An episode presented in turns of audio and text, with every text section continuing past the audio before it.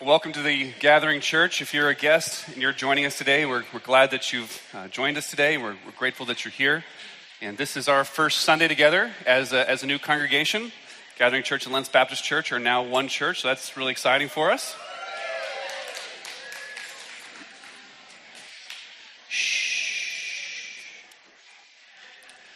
So, if you've come uh, today and this is your first uh, first Sunday You've come on a fairly strategic Sunday because we are finishing the Sermon on the Mount today. We've been preaching through the Gospel of Matthew. We started the first week of January, and we've, we'll finish through chapter 7 today, and we'll take a break for the summer. The summer, we're going to preach on uh, the doctrine of the local church, uh, life together as a, as a church. And then this fall, uh, we're not quite sure what we're going to preach on. Either go back to something from uh, the Old Testament, thinking about preaching through 1 Samuel, possibly, and then we'll probably come back to Matthew uh, at the beginning of next year. Beginning of 2018, we'll jump back in in chapter 8 and we'll probably preach through for about six months. And we'll be going through Matthew over the next couple years till we, till we wrap up. But I said it's a strategic Sunday because these last few verses here on the Sermon on the Mount are a summary of sorts. Uh, Jesus is he's summarizing what he's been teaching through uh, chapter 5 and chapter 6 and the beginning part of chapter 7 he's, he's leaving his listeners with, with four parables. He's leaving them with four exhortations to actually do what he's been telling them to do. So what we've seen so far in the gospel of matthew is that jesus christ he is uh, the son of david which means that he is the rightful king of israel. He's one who has authority as the king of israel. Uh, he's also the son of abraham which means that through him all the nations of the earth will be blessed. He's the promised seed that would come through uh, Abraham. So he's the king, he's the blessing to the nations, but he's also the, the rightful Moses, which means that he's the lawgiver. He's the one that speaks to his people with authority.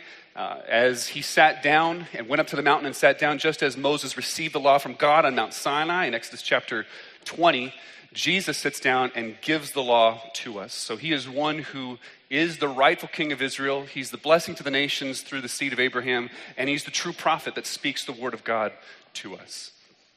And he's one who has authority.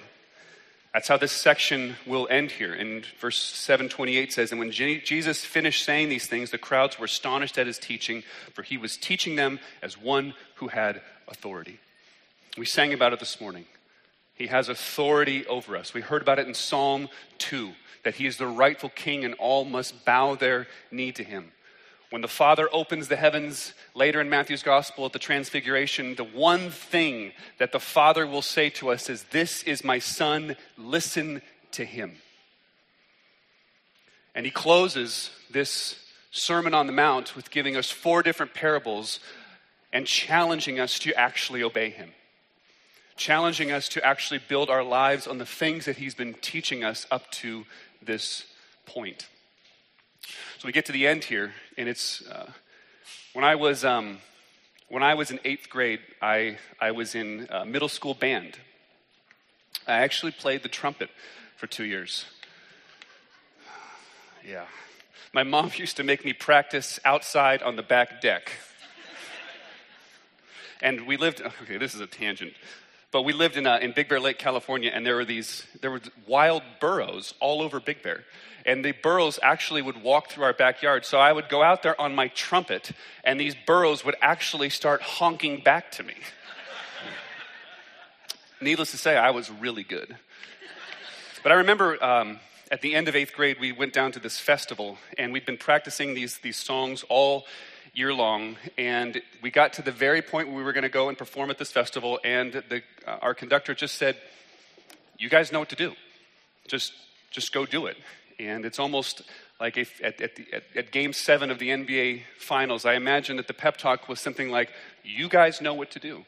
You've been brought to this point, you know the teaching, now do it.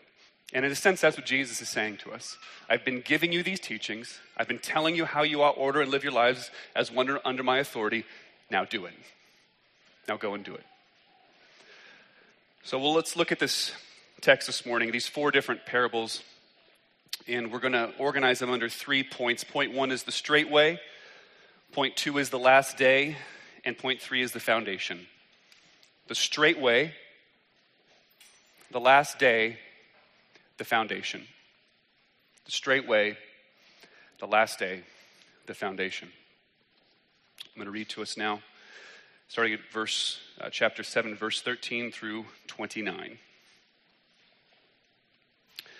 Enter by the narrow gate, for the gate is wide and the way is easy that leads to destruction, and those who enter by it are many.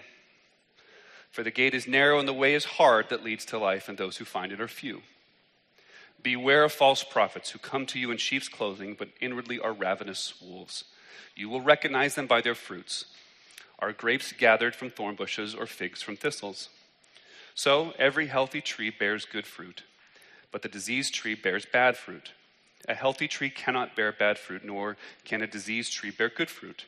Every tree that does not bear good fruit is cut down and thrown into the fire. Thus, you will recognize them by their fruits. Not everyone who says to me, Lord, Lord, will enter the kingdom of heaven, but the one who does the will of my Father who is in heaven.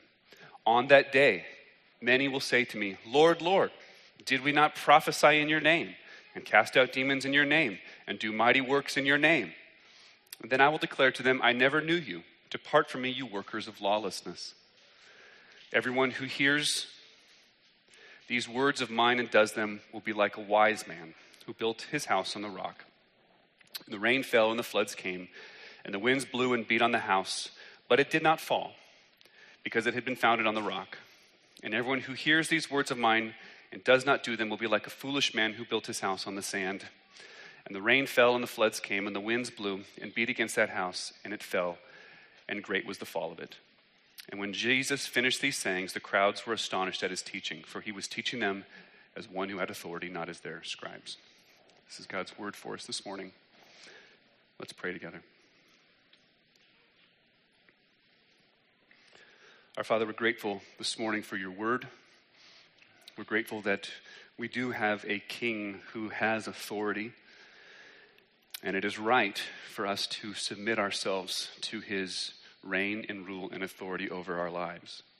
And we pray, Father, that by the preaching of your word and through this teaching that our Lord Jesus has given us, that we would become obedient to you, God, and that our obedience would be a path to flourishing, that we would find life through the narrow gate, the narrow and straight way, that we would build our lives on the foundation of Jesus' teaching and that we would not be like those on the last day who you never know.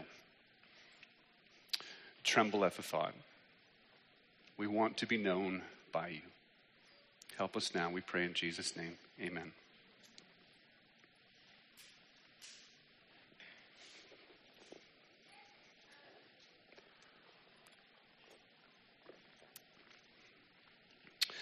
Point one the straight way.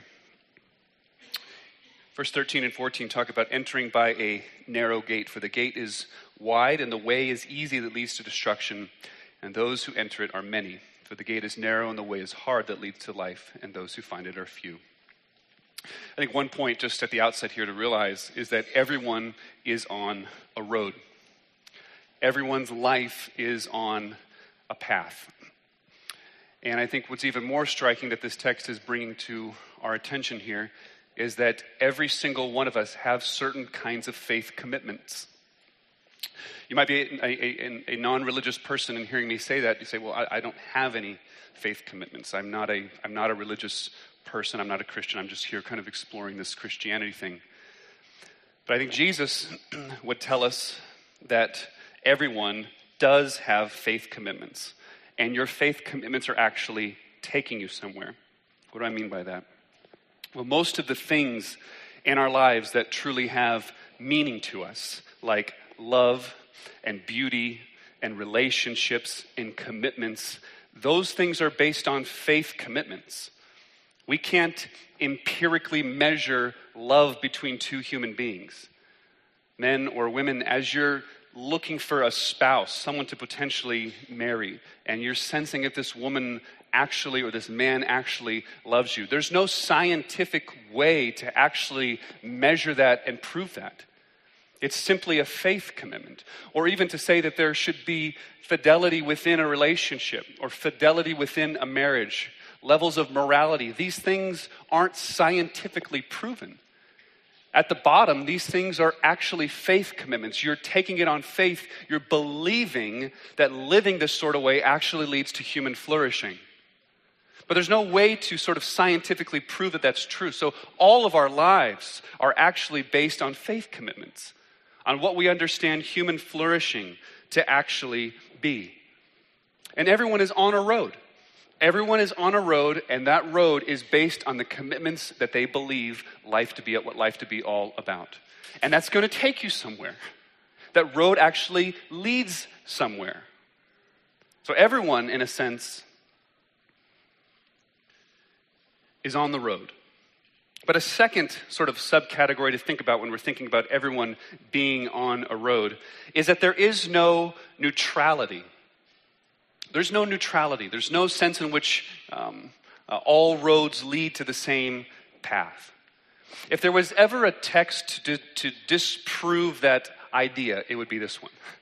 If there was ever a text that said, uh, no, not all roads actually lead to the same path, it would be this one. Because Jesus says there are two roads. He says there is one path that is broad and it is wide and it leads to destruction. And many people will find it. He says, but there's this other path that's narrow, this gate that's small, it's minuscule even. And few will find it. But it'll lead to life, it'll lead to actual flourishing. There's a there's a conversation I had with a friend once, and um, we were talking about the nature of, of belief and so on, and this was a this was a this person wasn't a Christian, was a, a non-believing friend of mine, and I made this comment that everyone's life has a has a faith commitment, and um, and this person thought that that was a very exclusive claim to make. And it's a very exclusive thing for Jesus to say that only this narrow path is actually the path that will lead to flourishing, and only this narrow path is, is the way that will lead to life. And him saying that this broad way is the way that many will find, and this broad way is the way that will actually lead to destruction, is actually a very exclusive and narrow thing to say. And just the challenge simply back is to say, well, that in itself is a narrow claim. Every faith commitment in itself is an exclusive claim. Every commitment has to say, this is what actually leads to flourishing, and this doesn't. And by its very nature, every claim is exclusive. But the gospel of Jesus Christ is certainly an exclusive claim, but it is radically inclusive at the same time. Because the gospel of Jesus Christ says all who repent and believe will be saved. The gospel says that anyone who repents of their sins, those that have worked, uh, the most vile of people, are welcomed in as brothers and sisters. The, those that are hypocritical and religiously nasty people are forgiven and given new hearts. It's radically inclusive in nature. Anyone can come to the Lord Jesus Christ. But it's radically exclusive because he says, Only I am the way, the truth, and the life, John 14. And there is only but one narrow way that actually leads to life.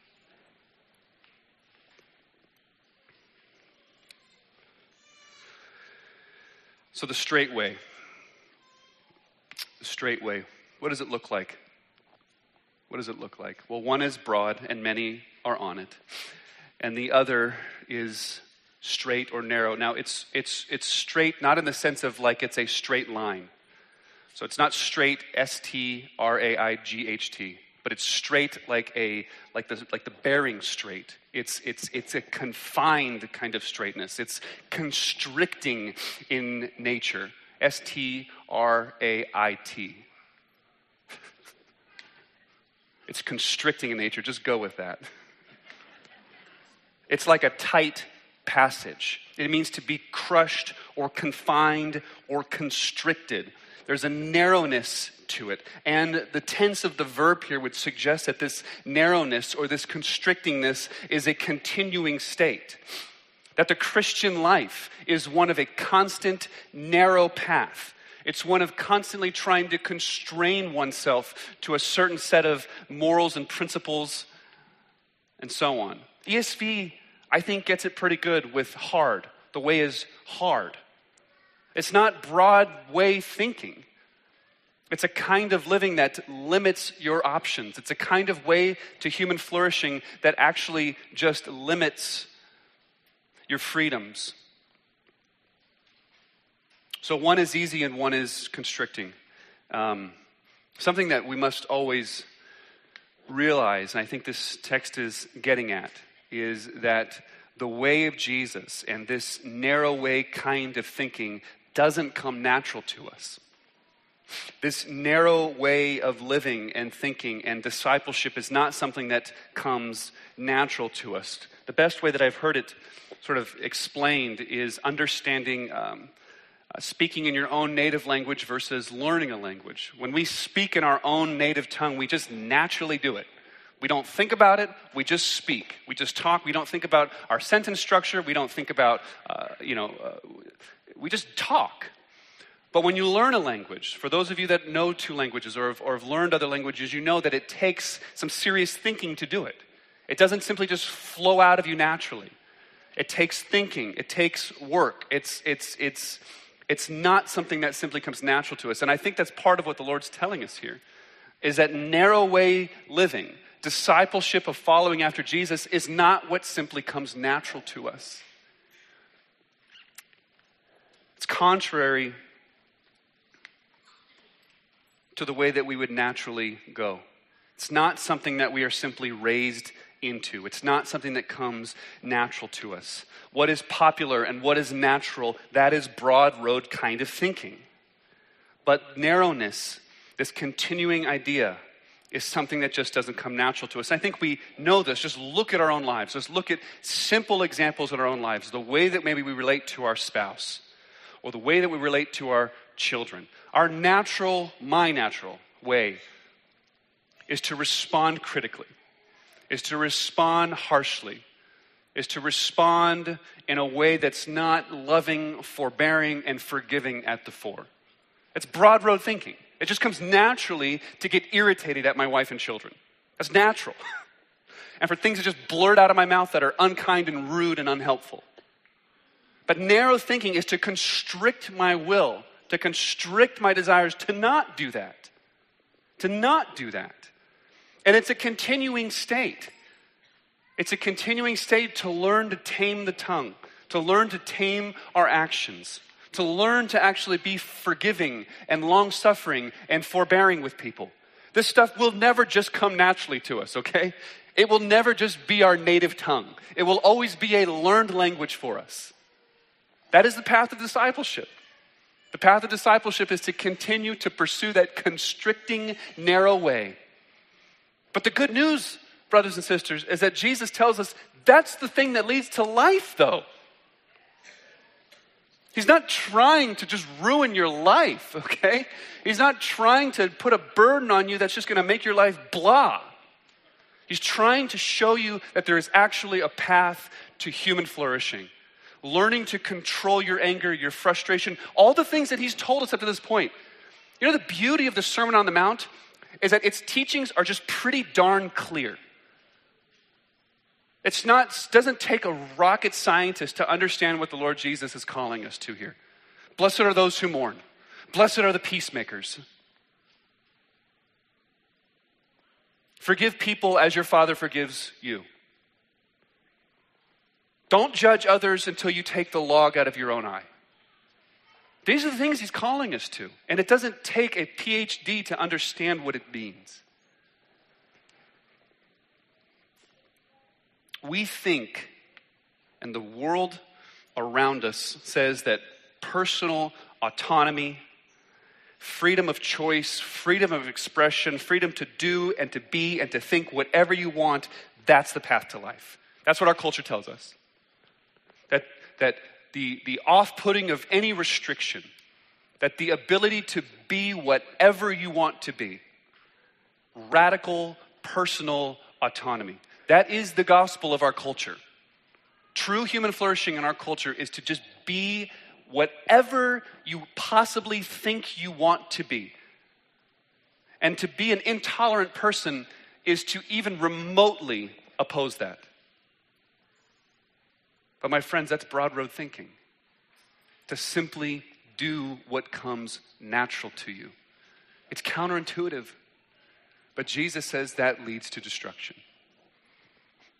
Jesus says just living out your native tongue, what comes natural to you, let you be you, let me be me, leads to destruction. And we see it all around us. We see the byproduct, we see the beginnings of the end result a breakdown in social trust. There's a breakdown of the economy. There's more spending, less saving, more selfishness. There's a massive increase in our culture in mental distress, mental illness, more debt, more pain, more social ills, more fatherless homes. Broadness. We can see the beginnings of it. As this sexual revolution continues in our country, the end will only be destruction. It will only be destruction. But constricting, the constricting nature of committing to a local church. The constricting nature of committing to a spouse for the rest of your life. Limiting your choices actually leads to freedom. Limiting your choices actually leads to flourishing. Making a commitment, constricting, narrow thinking leads to flourishing. My friends, our culture wants everything fast, flashy, big, large, with minimal to no effort. There's really nothing good in life that comes like that. The things that we all want in life committed relationships, someone that we can wake up next to 50 years from now that loves us and knows us to the innermost parts. That's not big, that's not flashy, that's not quick. That takes a long obedience in the same direction. Narrow road thinking. A local church, my friends, Lents Baptist Church has been around for 110 years.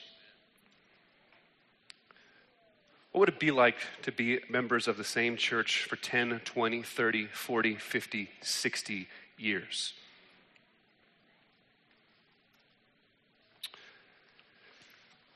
Hard is the way that leads to life.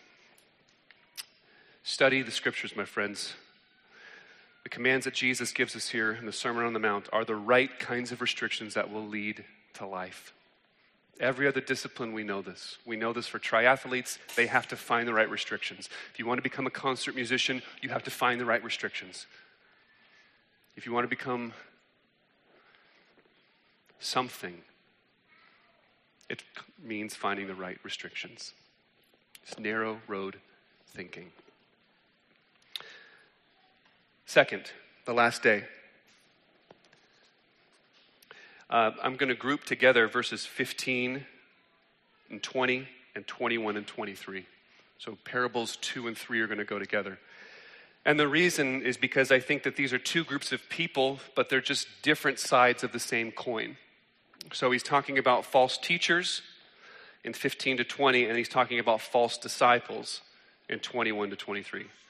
So, false teachers and false disciples. And I think it's the same side of the same, different sides of the same coin in, in, in this sense. The false teachers here have the right doctrine but the wrong fruit. They have the right doctrine but no fruit. And the false disciples seem to have the right fruit but the wrong doctrine. they seem to have the right fruit but they have the wrong doctrine. The false teachers. It says, Beware of false prophets who come to you in sheep's clothing, but inwardly are ravenous wolves. The false teachers, they look like sheep. They look like sheep. If not, if they looked like wolves, you would know it. you would know that they were in among the flock. But Jesus says that you will know these teachers based on the outcome of their lives, based on the fruit that is produced in their lives. I mean, our brother Severn mentioned it briefly in the Catechism that there are teachings and heresies that are out there that are promoting things that are contrary and antithetical to the gospel. And you see it in the outcome of people's lives. Hebrews 13 7 tells us to consider the outcome of the way of life of your leaders, of those that gave the word of God to you. Because by looking actually at their lives, you'll be able to determine if they're a sheep or if they're a wolf. Because it ties into the first point. Because everyone is on a road, and every life is actually going down a certain path. And you will actually be able to tell what kind of path you are on by looking at the outcome of the way of life that you're living. My friends, to be a leader in a local church is a high calling. It means that it's a life that's under scrutiny by its very nature. because the people that you are teaching and trying to lead are called to examine your life. And if your life doesn't match your doctrine, then your life not, ought not be imitated.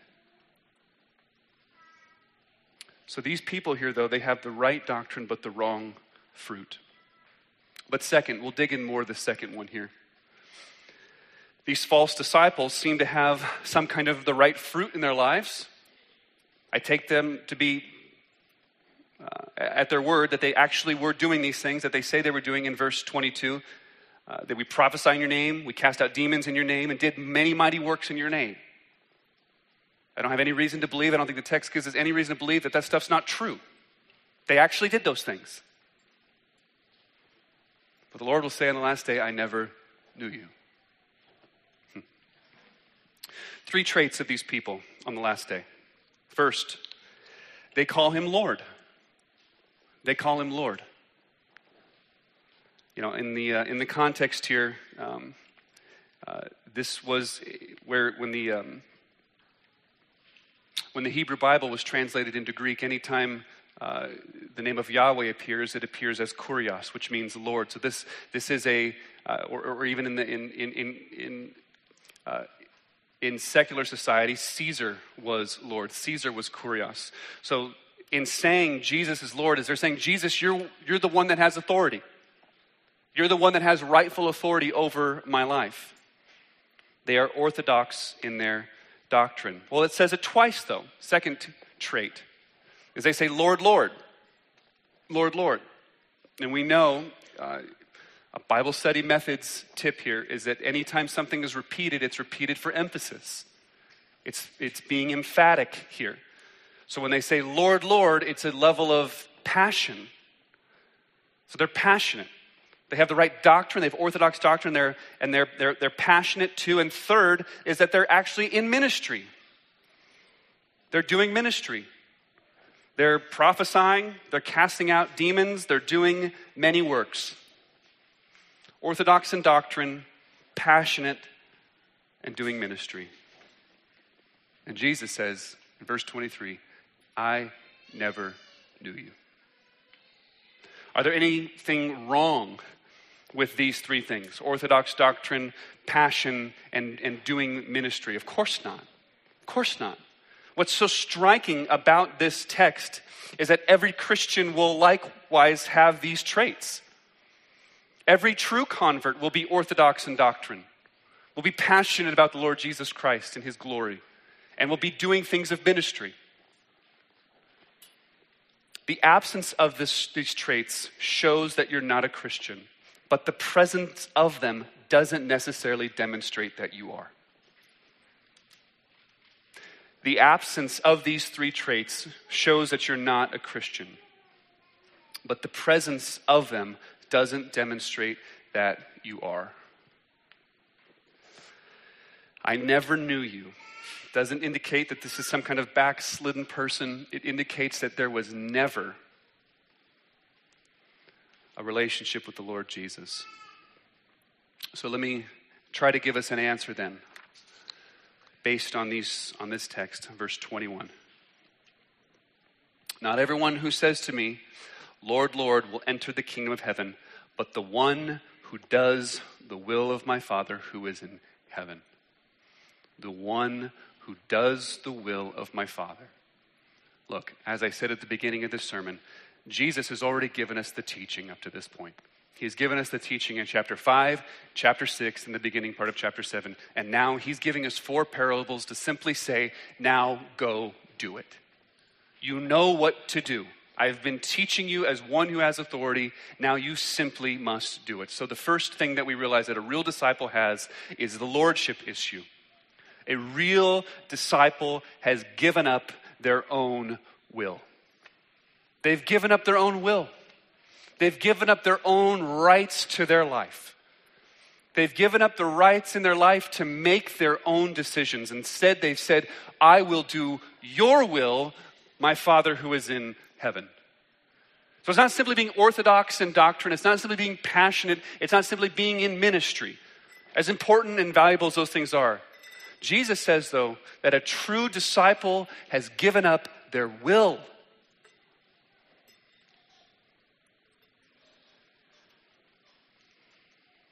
People want to know. People want to know how can I be happy and still have control of my own life? I want, look, these, these things, I want to be passionate about something. Lord, Lord. I want to be involved in, and help see people's lives changed. Ministry. But I want to do all of this without actually wanting God. I want to do all these things without actually wanting God Himself. How can I be happy? How can I have fulfillment in my life and yet not give up control? My friends, Jesus just gives us two options. You can either abandon your own will or you can abandon your hope. You can either abandon your own will or you can abandon your hope. But you can't keep your own self will and keep your hope. You can't have both. You can either abandon one to have the other, but you can't have them both. See, a real Christian isn't necessarily more passionate, isn't necessarily more charismatic, isn't necessarily doing more. Our text even says, Didn't we do, didn't we do, didn't we do, in your name, in your name, in your name. Authentic Christianity is one who has surrendered his or her will. I no longer get to decide what I do with my life. I no longer get to decide how I spend my money. I no longer get to decide how I spend my time. I no longer get to decide where my alliances and commitments lie. I have given up my self reliance to do the will of the Father. My friends, we said it last week, but a real Christian is one that's teachable. If you've given up your own will, you've given up lordship over your own life, and you've given it to the Lord Jesus and to do the will of the Father, that kind of person is teachable. There's a friend of mine who's an Acts 29 pastor down in California, and um, he says that one of the things that, uh, that he, te- he and his elders teach each other and remind each other, each other of is that they're to be the chief repenters in the congregation. The chief repenters in the congregation. The ones that look at their own sin. I said last week, their own sin looms large in their own eyes. Radically aware of their shortcomings. And they're quick to acknowledge them and quick to repent. A Christian is someone who's approachable, someone who's first to admit wrong, that's aghast at their own sin. They know that God's way is only through life on life confrontation. My friends, are we quick to say, maybe I'm wrong? Are we quick to be repenters? Because our natural native tongue is to say, How dare you? How dare you approach me? How dare you say that to me? But our learned language, our learned tongue says, Well, maybe I'm wrong. And this is part of what it looks like. When we surrender our will to the Father, nothing is off limits to Him. Nothing. We're saying, is there any area of my life that does not match up, that doesn't meet up to what the Lord Jesus has commanded us to do? You know, there's a story that's always striking to me. It's a story of, um, of Saul in 1 Samuel 15. And it's after they've, uh, they've, they've annihilated the Amalekites. And, and, and God says to Saul, He says, I want you to, um, I want you to kill all the livestock. And Saul sort of thinks to himself, he said, Well, that, I don't, that doesn't really make any sense. And oftentimes, obedience doesn't. It doesn't make sense at, at, at first glance. And so he doesn't. He doesn't do it. And he, is approached by Samuel, and, he's, and Samuel says, Saul, you, you, you, you, you dummy? What, why didn't you obey the voice of the Lord? And then Saul says, Well, I wanted to offer some of them as, as burnt offerings and, and sacrifices. And Samuel says this in verse 22 As the Lord as great delight in burnt offerings and sacrifices as in obeying the voice of the Lord your God. Behold, it is better to obey than sacrifice, and to listen than the fat of rams. God just wanted Saul's heart. He wanted his obedience. He didn't want another burnt offering. He didn't want another sacrifice. He didn't want another, Lord, Lord, didn't we do in your name? He wanted Saul's heart. My friends, and that's what he wants from us. Our obedience to him, acknowledging his lordship in our lives, is an act of worship, it's an act of honor, it's an act of commitment saying, God, we want you. We don't just want the good byproducts that come from being around you. We don't want to be like those people at the feeding of the 5,000 who just followed you because they wanted more bread. God, we want you. God doesn't want the sheep, He wants you. And by keeping the sheep back, Saul kept himself by doing it his own way. But, second point I think that we need to learn about being a disciple here is that somehow we can be around the gospel, we can be around grace, and never actually believe it. Didn't we do? Didn't we do? Didn't we do? We can be around it our whole lives.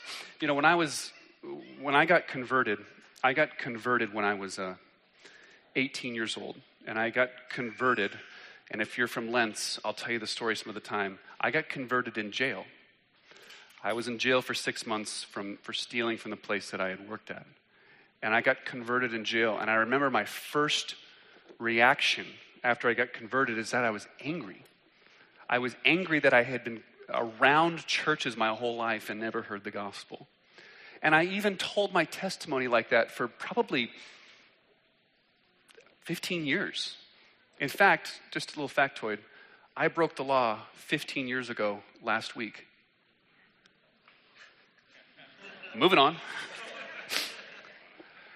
and for probably, probably till this last week, I used to tell the story that I was angry that these people never preached the gospel to me. And then it hit me this week. They probably did. They probably did. I wasn't just around false churches my whole life. I mean, I look back, I mean, I know that they're, they're, they're gospel evangelical churches. I mean, these people probably were preaching the gospel the whole time. And I realize, young people sitting here, there are people in this church that will grow up under my preaching, Severin's preaching, Chris's preaching, and they'll be around the gospel their whole young adult life, or they'll be around the gospel for the time that they're here, and they'll never maybe even actually believe it. You can be around it and not actually believe it. My friends, the gospel of grace isn't, Lord, didn't we do, didn't we do, didn't we do? Do not get to that last day with clinging to the hope of didn't we do, didn't we do, didn't we do.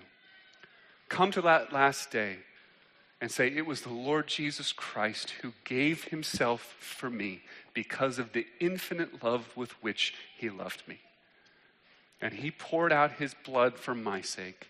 He suffered under the righteous wrath of God as a substitute in my place on my behalf, and I cling to Him and Him alone. And all of my life is now a life of grace. Everything that I have has been given to me. Everything that I have is from His gracious, sovereign hand.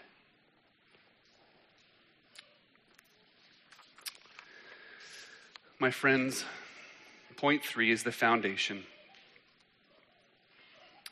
Everyone who hears these words of mine and does them will be like a wise man who built his house on a rock.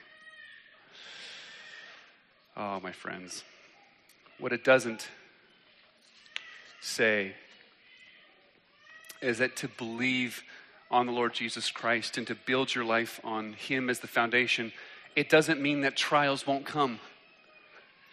Because, look, there's two examples here.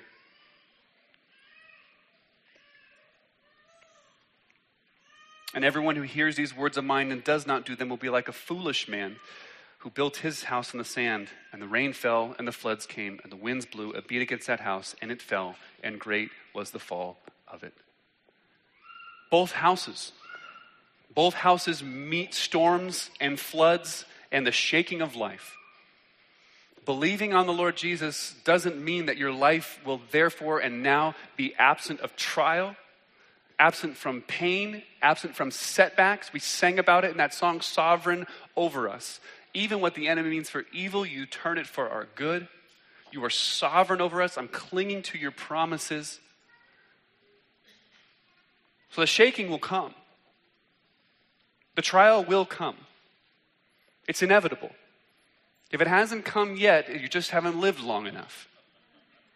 But the shaking and the trial will come.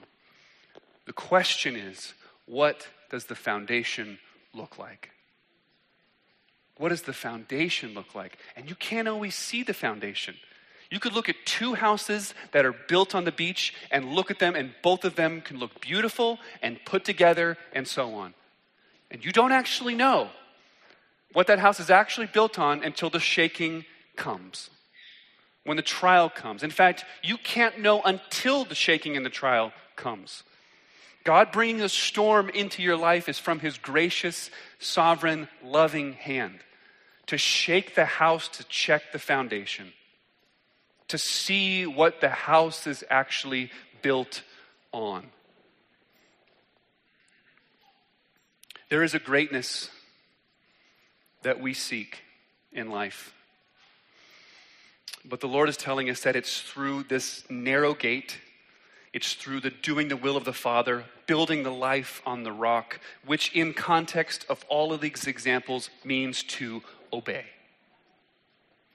It's not flashy. There's no great show about it. There's nothing really spectacular. Rather, it's fairly simple that in the midst of the trial, in the midst of the shaking, means to continue to simply obey, to be forgiving, to be showing mercy, to be mourning. And that's not particularly flashy. There's one great thing in this text, and it is actually the very last word in the Sermon on the Mount. And the great thing in this text is the fall of the house of the man who does not build his life on the rock. That's the spectacular thing. To watch this person's life actually fall apart and realize their life was not built on the foundation of the Word of God. My friend's life is fleeting. Just yesterday, there was uh, a random drive by shooting on 112th and Stark. That's 10 doors down from where I live. And reading the paper this morning, it was uh, a drive by shooting into a car that they thought were rival gang members. They weren't. It was a lady by herself that had no gang attachments whatsoever. Life is fleeting. Life can be snatched up and taken in a second. Have you built your life on the foundation of the Lord Jesus Christ? Have you heard the Word of God and received it and held it tight. Luke 11, that place where uh, it, says, it says to Jesus, Blessed is the one who nursed you. And Jesus says, Blessed is the one who hears the Word of God and keeps it. And that word there, to keep it, means to protect it, to hold it tight, to guard it, to tuck it down deep into your heart. That's the blessed one.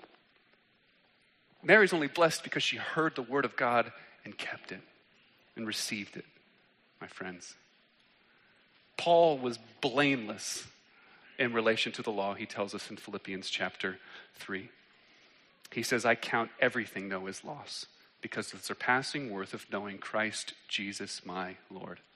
For his sake, I have suffered the loss of everything and count them as rubbish in order that I may gain Christ and be found in him. Hear the word of God, my friends, and obey it. Build your life on the foundation. Let us pray. Our Father, we're grateful for this word to us this morning. Lord, help us to be like the publican on that last day. God, be merciful to me, a sinner. Lord, be merciful to us. We are sinners. Give us the faith Give us the strength to obey you. And Lord, I pray that those that do not know you, that can actually be around the gospel of grace for years and never actually believe it, just pray that you'd penetrate their heart, Lord. Pray that you'd penetrate their heart through the preaching of the word, through the singing of the saints, and through prayer by your Spirit. We ask in Jesus' name, amen. Let's just be silent for a moment and just reflect how the Lord would have us respond to his word.